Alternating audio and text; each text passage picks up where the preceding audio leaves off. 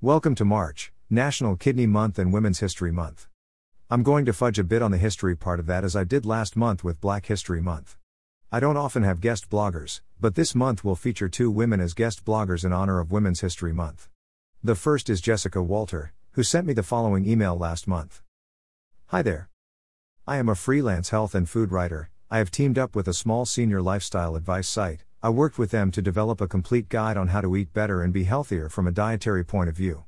This includes detailed information on why being hydrated is so important. You can check out the article here.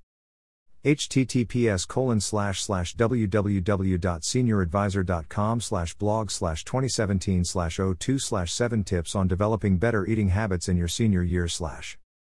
I liked what Jessica had to say and how easily it could be adapted not only for senior chronic kidney disease patients, but all chronic kidney disease patients.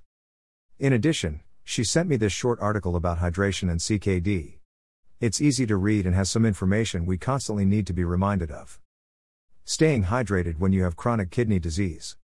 We all know that drinking water is important for our health, and monitoring fluid intake is critical for those with chronic kidney disease.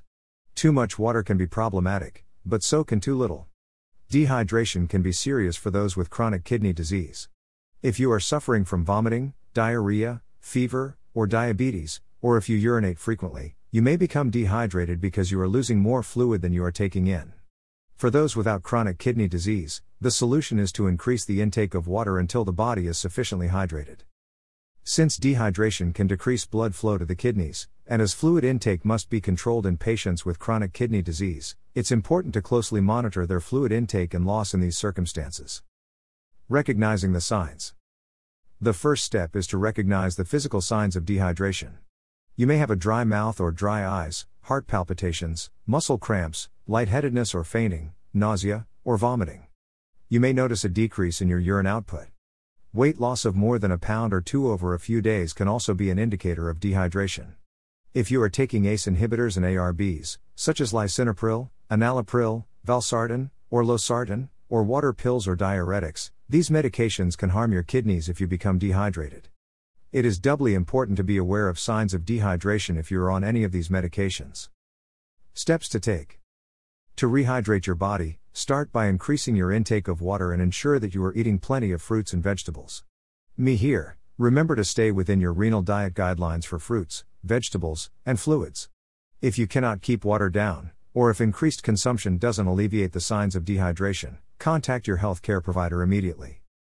They may also recommend a different fluid than plain water since electrolytes and minerals can also be reduced if you are dehydrated, but you may still need to watch your intake of potassium, phosphorus, protein, and sodium. Your doctor may recommend an oral rehydration solution that will restore your body to a proper level of hydration. If you have a fluid restriction because you are on dialysis, you should consult your healthcare provider if you have issues with or questions about hydration. Taking in or retaining too much fluid when you have these restrictions can lead to serious complications, including headaches, swelling, high blood pressure, and even stroke. Carefully monitoring your fluid intake and watching for signs of dehydration will help you to avoid the consequences of dehydration. I've blogged many times over the last six years about hydration. I'm enjoying reading this important material from another's point of view. I'm sorry Jessica's grandmother had to suffer this, but I'm also glad Jessica chose to share her writing about it with us. This June, 2010, article included in the book of blogs, Moderate Chronic Kidney Disease, Part 1 furthers explains. Dot, Dr. H. L. Trivedi of the Institute of Kidney Diseases and Research Center, IKDRC, said, dot, Rapid water loss causes the kidneys functioning to slow down, resulting in temporary or permanent kidney failure. Extreme heat causes rapid water loss, resulting in acute electrolyte imbalance. The kidney, unable to cope with the water loss, fails to flush out the requisite amount of creatinine and other toxins from the body.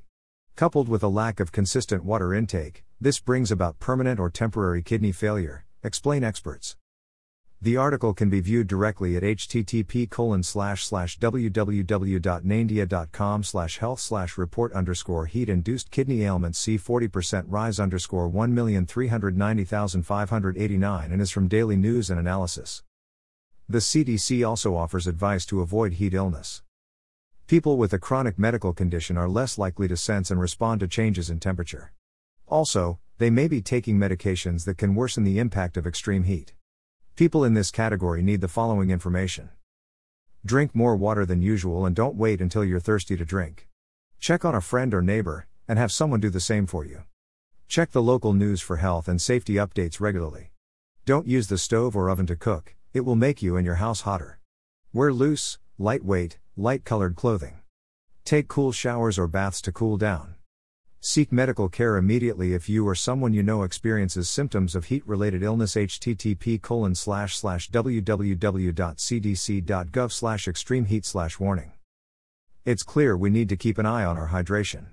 While we're doing that, keep the other eye out for Slow It Down CKD 2016 purposely available on World Kidney Day on Amazon. Until next week. Keep living your life.